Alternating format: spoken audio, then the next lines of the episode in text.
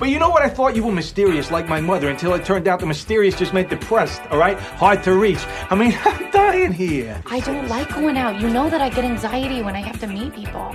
You know how hard that is. Everything you touch turns to shit! Like King Midas's idiot brother. Jesus. But if you two aren't the biggest pair of fuck-ups I've ever met in my entire life.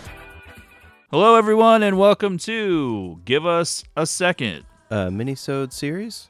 Brought to you by the greatest moments in the history of forever. I'm Zach. I'm Matt. And this is our fifty-third Give Us a Second. And this week, for Christmas, hmm. we're talking about Full House, Season two, Episode nine, our very first Christmas show. Always exciting to do the sitcom holiday special. For those of you who don't listen to every single episode, you may have missed the declaration at some point that we were transitioning our television-themed episodes to the Give Us a Seconds and leaving the regular episodes for films only. But in doing so, that then allowed us to start tackling shorter episodes of television, twenty-two minute ones. Very exciting. We don't have to do hour-long episodes of The Sopranos or Mad Men or whatever. Yeah, just keeping it loose. So now we can talk about the family-oriented sitcoms of our youth, the good old T G I Fridays, mm-hmm. which I'm not one hundred percent sure Full House was on in nineteen eighty-eight, but who knows when those lineups were all I don't know when that were. started as like a thing, T G I Fridays, but it's hard for me to even gauge how many episodes I've seen of Full House. I'm imagining it's in the hundreds, but I really have no... Hundreds. Multi-hundreds, even though there probably weren't that many. They had to have broken one hundred episodes, though, right? Well, yeah, one hundred. Yeah, yeah. But you were you said hundreds. Somewhere between four and five hundred yeah, of the right. one thousand Full House episodes. Well, I do just think of the old television format of having like an infinite amount of episodes. This is a show that I feel like I watched forever as a kid, yet there's no way that I've seen every episode because I didn't start watching it probably until it had been on for a few years, and I didn't really watch it much in syndication.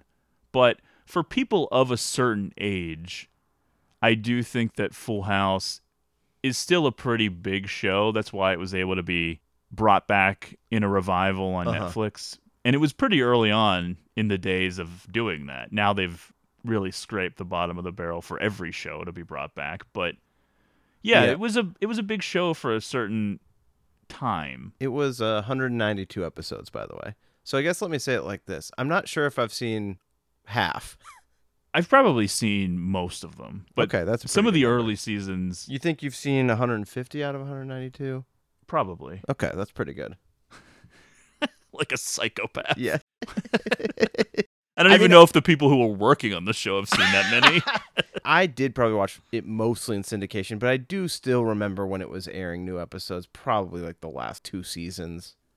Before we go any further, let's remind our listeners to follow the show on Twitter at GreatestPod and make sure you're subscribed to the podcast on Apple Podcasts, Podbean, et cetera.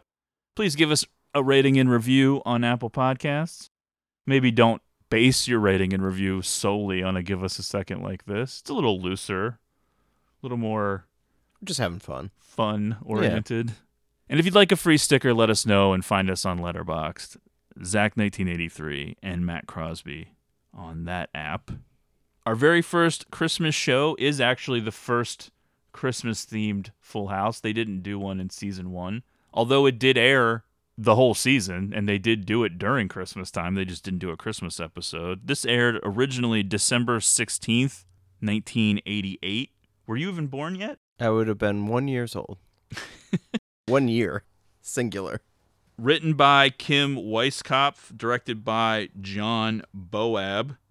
And I'll read a brief description before we really dive in. Oh, please. Heading to a Tanner family reunion in Colorado for Christmas... The family, Danny, Joey, Jesse, Jesse's parents, D J, Stephanie, Michelle, and even Becky, who is not a part of the family yet, end up snowed in at an unfamiliar airport on Christmas Eve. Stephanie worries that Santa won't be able to find her. And that is the basic outline of the show. This was an episode that I had not seen before, probably, although there are sometimes vague memories with shows like this where I'm not one hundred percent sure one way or the other. Yeah. But I found it on a list of Christmas episodes. Matt was originally assigned to find us an episode to do for this Give Us a Second. Failed. Just couldn't even do that. Panicked. No. Yeah, meltdowns. Too much pressure. All I did was Google Christmas episodes of shows and yeah. then start looking at them. I actually watched about seven or eight minutes of a late era Boy Meets World Christmas episode. Oh. I had to shut it off. Horrible. Unwatchable. Unwatchable. Even a show as corny as Full House. Oh, yeah. Was infinitely more watchable than this episode. Now, I know that some of the earlier seasons maybe of Boy Meets World were a little bit more legitimate, but holy shit. Wow. Oh, yeah. No, there's some good adult material in this Full House episode. I'd say. I guess maybe if you have a sick mind. Come on. That older woman throwing herself on Uncle Jesse. Speaking of Uncle Jesse, how old do you think John Stamos was when this episode aired? Oof. I have zero gauge. Let me say this. All of the adults, except for Jesse's parents, are significantly younger than us. Wow. I just always it, think of these people as older. It seems crazy that they're wrangling yeah. a, a family of this many people onto a plane. All right, so John Stamos is in his twenties? John Stamos, twenty-five. Holy shit. Bob Saget, thirty-two. Wow. Dave Coulier, twenty-nine. Oh my gosh. Lori Loughlin, twenty-four. John Stamos is one of the best looking men I've ever seen. But even watching this, I'm like, oh yeah, well, he's in his thirties, my age or older, right? Watching it today. Well, I think that people who you grow accustomed to as being adults always feel like adults, and even when you, you yourself don't feel like right. one. And yeah, it is sort of a harsh wake-up call. At this point, at thirty-two years old, presumably the actors are supposed to be the same age as the characters, more or less. Danny Tanner has three kids. Yes. He is a widower. He is also, I think in season two, he is now co-hosting yep. Wake Up San Francisco. Season one, I think he's a sportscaster or something, but then he right. yes. transitions to this with his co-host, Rebecca Donaldson. Oh. Yeah. At thirty-two, I had nothing. We I doing... still do at thirty-nine, but it's crazy. Co-host of Greatest Moments in History Forever. You have to grow up. Or lead anchor, I would say. So fast. No, I mean, we had just started yeah. probably around then. True. We were like, maybe we'll do a podcast. Yeah. Meanwhile, Danny's got three kids. He's getting them on a plane for Christmas. Well, I do always kind of credit Joey and Jesse for being the inspiration for us starting a show. Just because they did that radio show out of their basement, and you're like, how is this possible? Did they actually do the radio show in the basement? I thought so, but that could be me misremembering. Too, I know they had because... a recording studio in the basement at one point. Okay. I don't know, but I know they did the Rush Hour Renegades. Yeah. But I don't know if that was in a studio or... I, I don't know. Yeah, also the will they, won't they, homoerotic vibe also playing into this podcast that Jesse and Joey are definitely bringing in this episode. Oh, totally. It opens with Danny videotaping. The idea is that he's going to record this family trip to Colorado as part of the show, People Wake Up San Francisco. Cynical takes on his reasonings for that. Yeah, the tax deduction thing becomes a running gag. Never really funny. Most of the jokes are never funny on no. Full House. Even when I was a kid, I can't remember actually laughing at anything on Full House. Yeah. And we'll get to it. It does seem like, especially in these early seasons, a big part of the success is having five moments built around Michelle being cute. Yeah. And at this point, she's really only able to deliver one line yeah. at a time. But one thing that I do remember about Full House very clearly is that video cameras were a recurring theme. A lot of episodes okay, with video yeah. cameras being involved. That seems right. I think I did watch this a lot as a kid thinking, man, this family lives like a, a life of wealth. Well, yeah, especially in twenty twenty-two. I can't even imagine what that townhouse would cost yeah, in I know. San Francisco.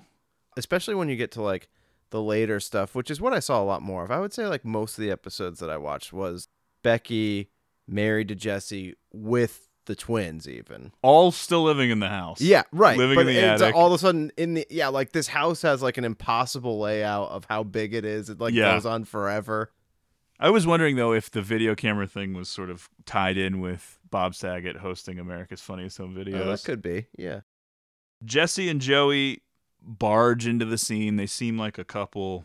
Probably wouldn't be able to appear in the Cam- in just Cameron Bure movies yeah. of today. Three adult men living in a family house situation.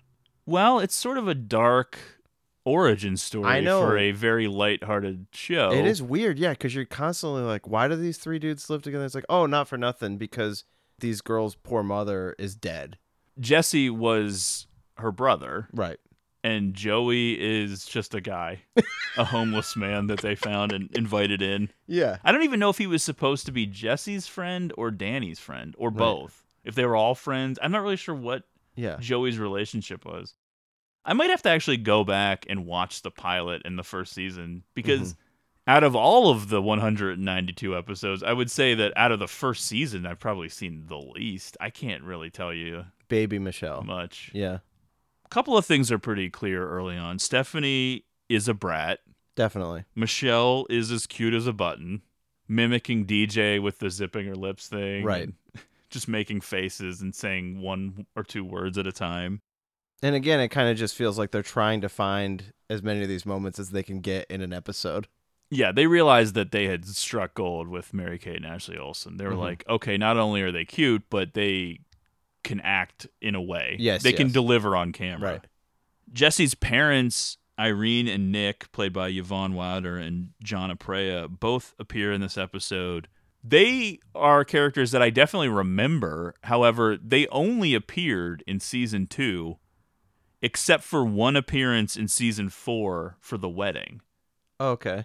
Wow. So, so they, if they you remember back. them as characters, yeah. then you definitely saw season two episodes because that's really the only ones they're in. Yeah, I did not remember them as characters, and this was sort of actually worked as a, a little bit of an origin story for me for the Becky-Jesse relationship. Yeah, which I, it was something cool about picking this Christmas episode is that it's sort of before they are together as a couple, and you can see the seeds being planted. Right.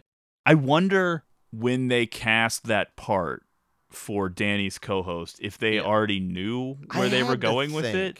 I feel like it had to be in the plans. Otherwise, why even have this other Yeah, this is only character? The ninth episode of season yeah. two. And I'm pretty sure, I'm not one hundred percent sure, but I would guess that Lori Loughlin really wasn't in season one because he wasn't on Wake Up San Francisco yet. Right. But I don't know. Again, maybe I should have done here. even a yeah. little bit of research. I know all of our listeners way. are depressed that we don't know every single thing about Full House. Surprise! Becky's on the same flight for some reason. Wow. They're Imagine all on the that. plane now. It turns out that she is on connecting flights because she's heading home to Nebraska for Christmas. Yeah, that sent me down like a whole path about Rebecca Donaldson. Like, imagine being in high school in Nebraska with Rebecca Donaldson. Well, you knew that she was a shooting star. She was headed to Moving the big time. to San Francisco to be on T V and marry Jesse. They show up to the high school the reunion. The part-time drummer for the Beach Boys. Exactly. They show up to the high school reunion twenty years later, and you're like, yep, this is exactly what I thought was going to happen, and then you commit suicide. Jesse striking out with her, though, thus far. Oh, yeah. As evidenced by what happens on the plane. And it's his dad who is really pushing him towards her. The typical, when are you going to give us grandkids? When are you going to get married? He's right. only twenty-five, which is hilarious. Now, here's something for the dorks like me. Christy Summers plays the stewardess. I recognized her immediately because I had just watched this movie called Tomboy, which stars star of Private School, the great Betsy Russell. Oh, sure. But she was also in Savage Streets, which is another trash cinema movie that I love. So I recognized her face right away. She has a couple of funny lines, actually. Absolutely. I was going to say, it's kind of like Philip Seymour Hoffman in Twister, where she just takes the role and makes it something. you know? Yeah, everyone was thinking that. Stephanie and D J end up in first class because of a seating snafu with the tickets or something. I know, and I kind of enjoyed it all backfiring on this dude, the old bald dude, who makes the comment about having his seats reserved for... Although you would think maybe that would get them on the naughty list, considering who that guy ends up being. Well, it's true. Meanwhile, if I was their dad, I'd be like, you march your ass right back here. I'm taking that seat in first class. I'm not eating this bullshit back here. Something tells me that your typical flight from San Francisco to Denver, you're probably going to be mostly smaller planes. Like, I don't know. These first class sections that they always depict in T V shows are like giant jumbo jets where people are like taking naps and... yeah. I don't know. I, I just don't really like see Inception. That that's probably the plane that they're going to be on. It just doesn't really make sense to me. Like, there's going to be that big of a first class. Well, this plane doesn't really make sense in general because the whole size of the main cabin is as big as what a first class would be, what you would picture. And it's only one side. Yeah. Oh, no, it is two sides, yeah. But you never really, right. You only see the one side. It's only like six rows. Yeah. Well, yeah. It's like the movie theater in Saved by the Bell. Uh-huh. Michelle is afraid of that same passenger from the seating snafu, Lionel, who makes her cry because of his toupee. Which is such a weird plot point to write down. You're thinking, is there more to this? And it's like, no, not really. He has a toupee, and then she starts to cry. So then they all start singing on the plane. That's right. Now, I know that this is characteristic of a lot of sitcoms and television shows, but... it always jumps out a lot on shows like this, like Full House, where the main characters definitely are the main characters of their own lives. Right. Where they're like, yeah. Of course, everyone else on this plane is going to sing to our baby. Oh, I know. Instead of the usual response would be like, shut up. I'm going to kill you. Sit down. Well, a couple times in the episode, is this one of where they're singing that the girl from Ipanema? Yeah. yeah. I wasn't really getting the point of that, but it was making me laugh. It might have been like a recurring bit from other episodes. Okay, or yeah. I don't know. Long story short, the plane has to make an unscheduled landing, but they never really say where, which would be horrible. They're going to Denver for this family reunion trip for Christmas, but then they're like, well, we're going to miss it just because we're stuck for a night. Yeah, well, they're going to miss the day of Christmas, okay. I guess. But I'm like, yeah, how long are they going for? When you see the bags they've packed, it seems like they're going for months. Well, one bag is just for a Santa costume, and yeah. another bag Jesse is needs just to bring for presents. His guitar. I'm just saying they never point out where they actually have to land, right? Because at one point they reference the Rocky Mountains, so you're like, oh, they're really close, and there's a ton of snow, and there probably wouldn't be in San Francisco, so. How close are they, and what airport is this? I don't know, it's just Boulder. A random tiny yeah. airport in the middle of the mountains. It has to be a really small local one. It basically only has one room. When the stewardess comes on to make the announcement, everyone flips out, and then she goes, sorry if I bummed you out. I know, I did think that was a great line. And it's official. They'll be stranded in this tiny, unnamed, one-room airport until morning, which will be Christmas Day. Officially time to... cue the somber Full House music, which is a part of every yes. episode where things get taken up a notch. This would be terrible. I've been stranded from flights for one hour, four hours. It's the worst in big airports with like restaurants to go to. Yeah. Being stuck in this room. We have a vending machine. No iPhone. Just each other. Oh, horrible. Lindsay's parents, they don't really go on vacations because they had like a horrible experience where their car broke down on one, I don't know, fifteen years ago or something. Right. And they just never left since. And when it's situations like this, you just get it. If I had to spend the night in this rinky-dink airport with these people and sleep on these plastic chairs. Oh, we're not even there yet where Dude. We realize that that's what they're doing. Because that's so insane. At yeah. first, they're just sitting there. Stephanie... carrying on about Santa. Meanwhile, D J's like, stop. You're humiliating yourself. You don't even know. Yeah. Stop with this. Control yourself. Jesse tries his luck again with Becky, who probably is dreaming up all of the college admission schemes she's going to pull in twenty-five years. Yeah, she's still able to repel his charm. Yeah. I don't know how. Honestly. I mean, John Stamos to me is... Well, she wants to focus on her career. And I think that by the end of the ep- episode, it's evidence that she's it's a battle. Yeah. She I wants mean, to give in. Exactly. I get it. There's just certain dudes that I'm like, how can one resist? Yeah, his hair is insane. the man still looks incredible to this day. Well, so does she, to be fair. True, absolutely. Jesse's dad, I have to say, annoying. Definitely.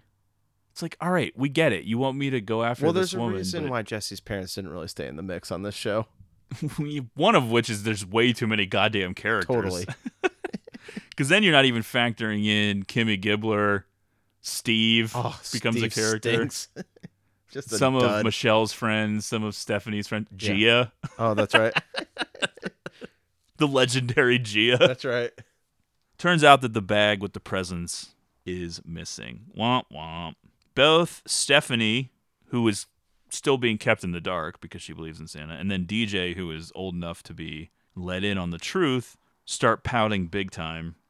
Meanwhile, I feel like if I was Danny, I'd have to be like apologizing to the rest of the people stuck in this airport saying, I'm sorry my children are spoiled fucking assholes. Really?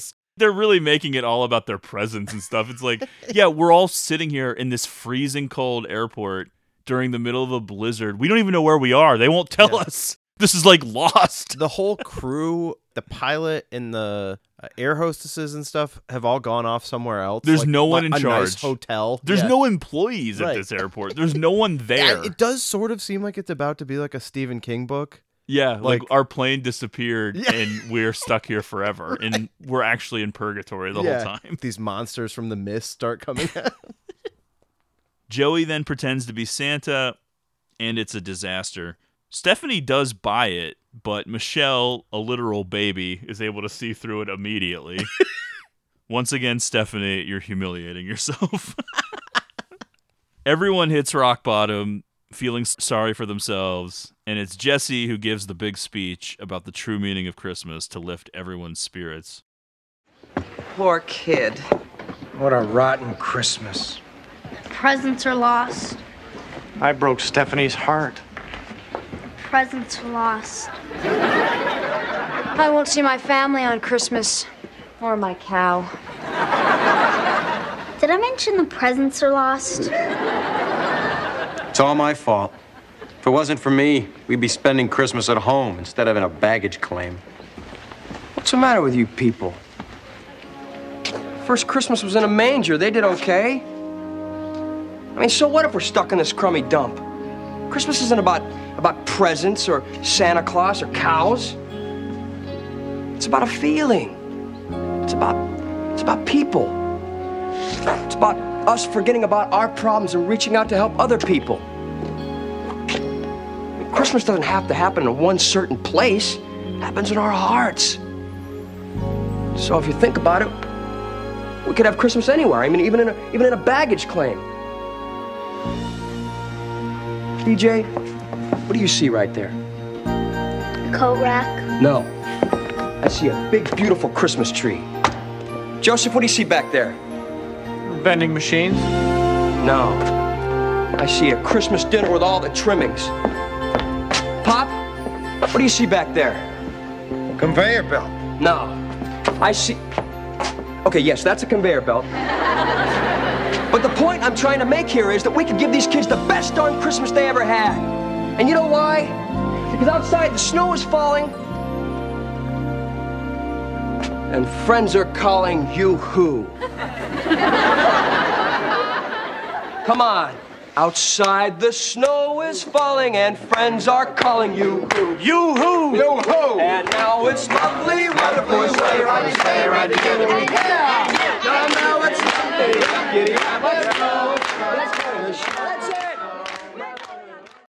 Let's be real. Someone would yell, shut the fuck up immediately. Seriously. When they started doing this. A riot would ensue. And then everyone starts singing. Not only do they let him give his speech, they all buy into it, and then everyone starts singing Christmas carols. Yeah, you're right. I don't know how much I'm buying the whole Tanner ability to galvanize everyone in a room, no matter what the situation is. Well, technically, he's a Katsopoulos. I know, but he's a Tanner by extension. He's a Tanner adjacent. Yeah. And then, as we've alluded to, cut to everyone sleeping in this baggage claim. The lights have been turned off. They're all strangers. They're sleeping in hard plastic chairs, on the floor, on the conveyor belt. It's nope. ridiculous. I know. It would be an awful experience. Except for Michelle, who turns on the conveyor belt, sending Danny outside into the snowy cold. I'm not really sure of the mechanics of all of this, but whatever. It's a two-way conveyor belt. Jesse wakes up and turns on the lights. Again, someone would be like, what the fuck, dude? Fuck you. I who know. said you could turn on the lights? They just act as if they're in charge. Someone who had just drifted off to sleep after struggling to get comfortable. He's like, oh, it's Christmas. Chairs. It's yeah. Christmas. Well, dude, it's still dark out. So what is it, just past midnight? You're waking everyone up. He just shoots Uncle Jesse. Credits. Yeah, who is in charge now? There's no one in charge except for the Tanner family. Jesse and Becky do eventually share a kiss under the mistletoe, sparks flying everywhere. Absolutely. Through the screen, into my face. I was getting a little, you know, I had to like fan myself. You were chubbing a little bit. Yeah, I was like, wow. But I will say this. Is this maybe the first time he ever gave a have mercy, do you think? It could be. Because I feel like it would be inappropriate if he kissed another woman and I don't said know. that. It seems like they had to write that into his character like pretty early, but or maybe that was just like a John Stamos ad lib. Becky enjoyed it, but she's still planning on keeping herself yeah. at a distance here. I-, I wanted to say this though, and I think maybe Saved by the Bell just set an unfair precedent, but I thought it was like an underwhelming woo from the audience track. Yeah. Those Zach Morris, Kelly Kapowski woos. Woo, woo, like thunderous. This was a little bit underwhelming. Well, maybe they were me. trying to, through the use of their sound clips and yeah. laugh tracks and all that shit, maybe they were trying to give the perception that the audience was a little bit more mature and adult, and Saved by the Bell, it was a little bit more teeny bopper. Yeah, we're all like cackling over it. Yeah, I don't know. I don't think there was any live audience in the mix for Full House, but some shows would do that combo. Right. But I don't know. It's possible that they recorded Full House in front of a live audience and then added I never a laugh knew. track. I, I could never tell. Well, some shows it would have been unlikely, and then other shows it was a hybrid. I don't know. Yeah. It was weird. You it, could never really tell with laugh tracks because they just sort of cover everything I mean, it was such up. a weird design for a show in general that's obviously less and less in existence as we move on, but that whole style of the idea of doing a show that's supposed to be characters having these life interactions with each other, but then we have a real audience laughing, and then sometimes just sound bits that aren't a real audience laughing. It was a weird way to do things. That's T V, baby. Yep. A random redheaded woman throws herself onto Jesse under the mistletoe as well, which makes him almost collapse into the phone booth. Yeah, well, he wasn't expecting it. I don't even know how to explain this, and even reading what I've written down, it seems insane, but Lionel, the bald guy with the toupee, I guess turns into Santa Claus and magically makes the presents appear before he vanishes. So what was he doing on the plane? I don't know. Santa's a weird dude. We were talking about this a little bit before we started recording about how these shows that were made for kids, essentially, and television commercials and cartoons and all of this shit would constantly reveal that Santa was not real, which as a child, you never noticed this somehow. I don't know. It always went right over my head when I was a little kid, I guess, when I, I still believed in Santa yeah. Claus. I think I just took it as, oh, well, adults just don't believe in him. Yeah, like you would yeah. justify it in right. your head. But then ultimately what would happen is through the course of a twenty-two minute episode, we would learn that Santa was real, and that would be the big revelation at the end. And then you felt justified. You were like, I was right. But also it didn't make any sense because Danny bought the presents, and that's already been established. So yeah, I know. Well, it's like you would think, what is Santa doing? What a cool moment for the greater Tanner family that they actually met the real Santa. How many sitcom characters over the various shows met the real Santa? Yeah, it doesn't really make sense. And then there's that little bit with the prehistoric Dude, laptop and all that. I was like, what even is this machine? I think it was just a word processor. Yeah. Like it just has typing on it or right. something. Everyone else in the airport, when they're watching this whole thing play out with the presents and the Santa Claus, they're like, I'm glad your horrible family is happy now, but for the rest of us, this Christmas still sucks ass. Yeah, I know. Okay? Where's our presents? Now you're being annoying yeah. because you found your presents. Everyone else, though, more or less just buys in and goes along with whatever is going on with the Tanners. They're like, well, they're singing, so now we're singing. That's right. To this day, we don't know how long they were stranded in that airport. I know. It does seem like a, a trip ruined, but they made the best of it, as they tend to do. I don't know that people nowadays fully appreciate how connective all T V shows are. Even sitcoms have way more connective tissue than they did back then. And I'm talking from episode oh, to episode. Yeah, right. In other words, the events of this episode, our very first Christmas show, I don't know this for one hundred percent, but I would say are probably never referenced in any way, shape, no, or form. And the reality is you would be talking about this for weeks following. You'd continue to reference like how bad this sucked, but then how awesome it was that you actually met Santa Claus. There's a chance that maybe in a future Christmas episode they do a throwaway line right. about being stuck in an airport or but something. It was just different because with the whole week-to-week viewing, you could really count on the fact that A, people missed episodes, and B, people just didn't really care to remember stuff. Yeah, there was definitely a more of a, a goldfish mentality with yeah. sitcoms back then. And that slowly started to change a little bit through the nineties because shows like Friends would have storylines that recurred. Right. And character development. And Full House started to do it too. Like, sure. Obviously, Becky and Jesse become a couple, then they get married, then they have children, and that's more of a long-term story, but from episode to episode, the specific events almost as if they never happened from right. one week to the next. Yes. Which in a way is kind of its own art form. Totally. We have to start from scratch virtually every week. So yeah, I thought it would be fun to cover a Christmas sitcom for the holidays, a little treat, nice short little Give Us a Second. I thought this episode was kind of funny. Oh, definitely. Maybe not in the way that was originally intended, but... Yeah, and it was kind of interesting to watch Jesse's dad consistently pushing him towards Becky. He knew what yeah. was up. One of the big takeaways is that the Tanner children are horrifying. And I, I kind of feel like that was the case in a lot of shows that were kind of family-oriented or designed for kids, where the kids on these shows would behave in ways that was embarrassing to me. You I know what I agree. mean? Like, yes. It's so over the top. It's so funny, too, because whenever they realize the suitcase full of presents is missing, and then even D J is bummed, because up till that point, she was still under the impression that things were fine. She knew that Santa Claus wasn't real. She had already snuck around the house and found the right. presents that Danny bought. She knew she was getting a C D player, which in nineteen eighty-eight would have been a huge deal. Who is she, Patrick Bateman?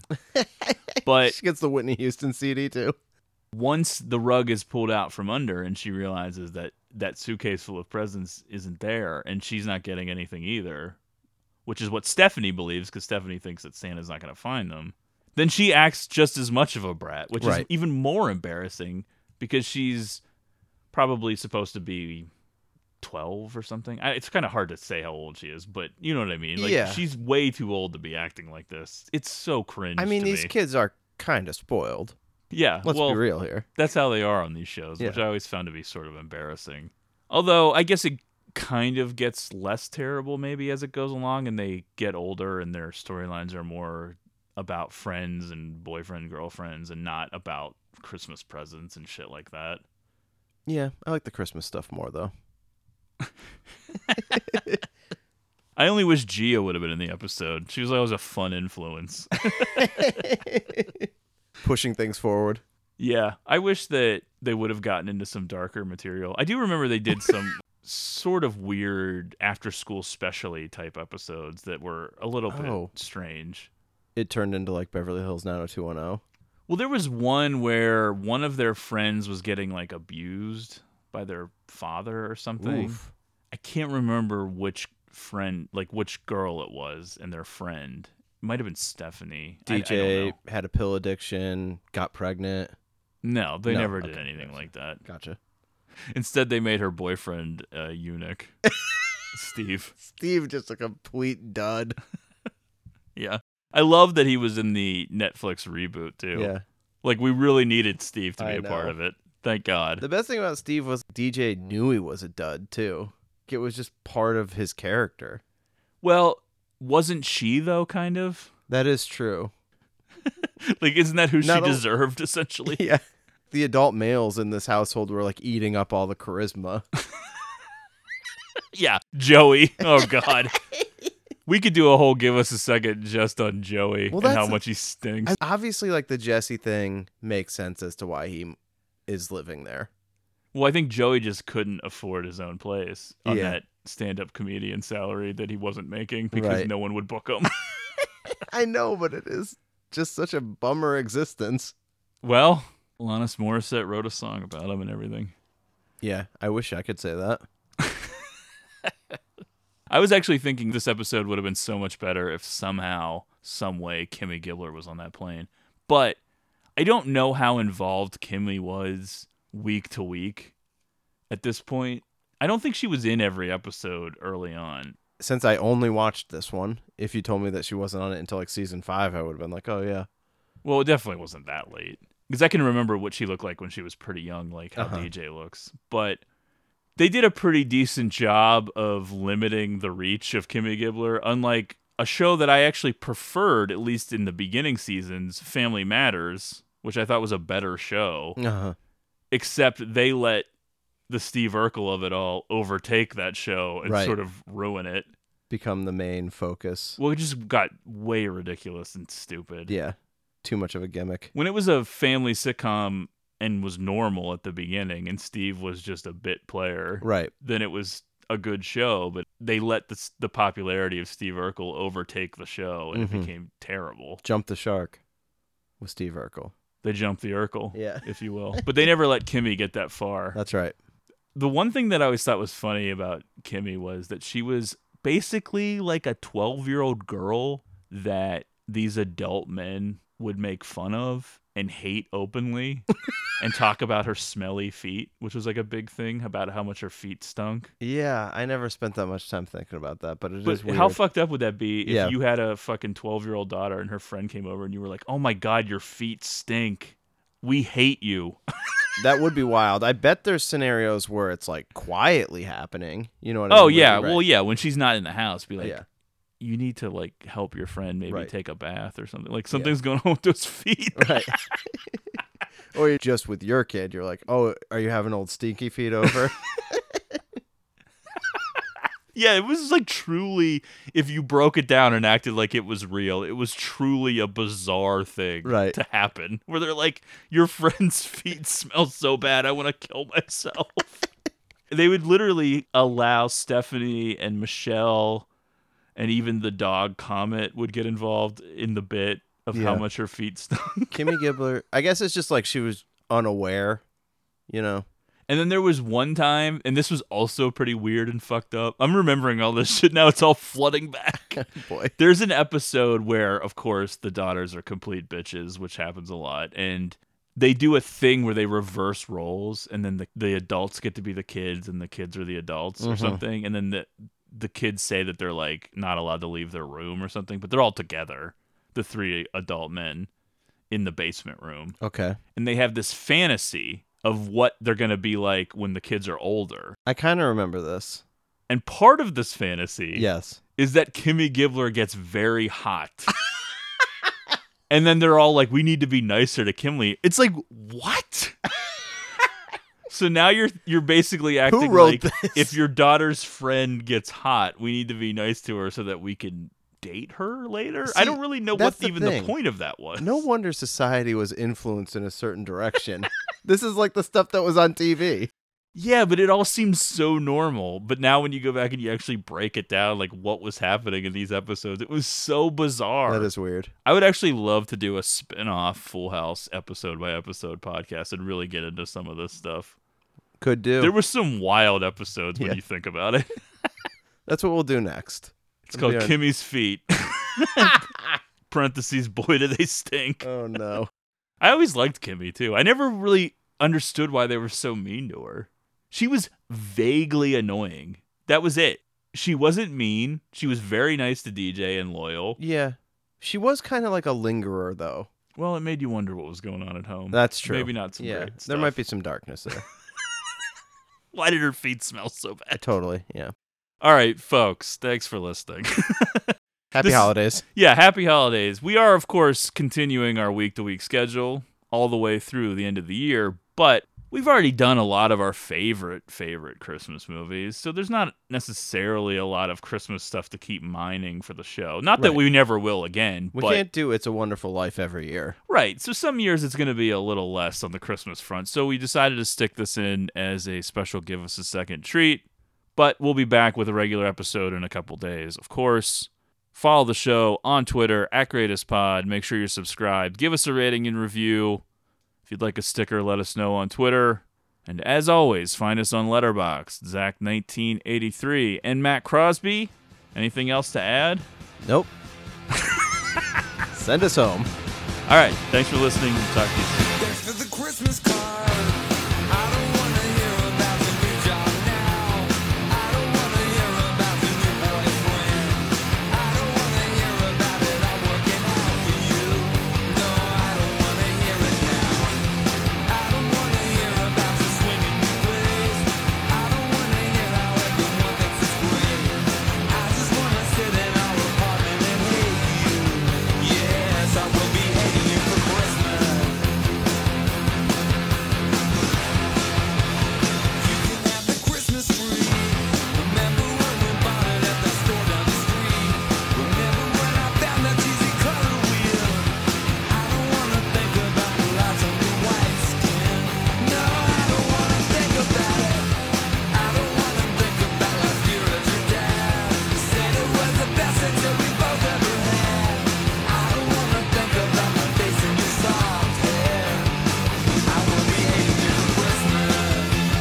I will be hating you for Christmas.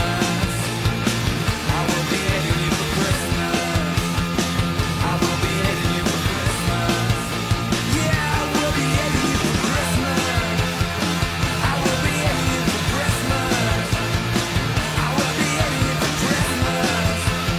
will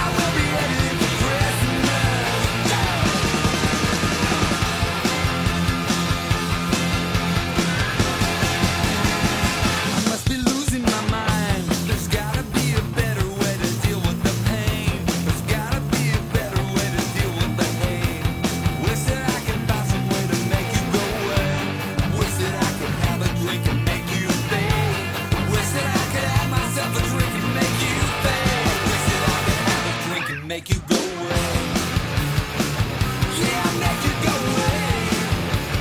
Wish that I could make you go away. I will be hating you for Christmas. Yeah, I will be hating you for Christmas. I will be hating you for Christmas. I will be hating you for Christmas. I will be hating you for Christmas. I will be hating you for Christmas. I will be hating you for Christmas. I will be hating you for Christmas. I will be hating you for Christmas.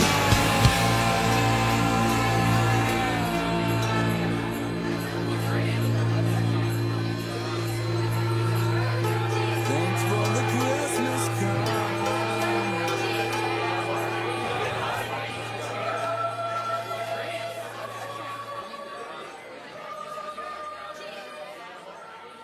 So, Steph, you'll do anything to make it up to me?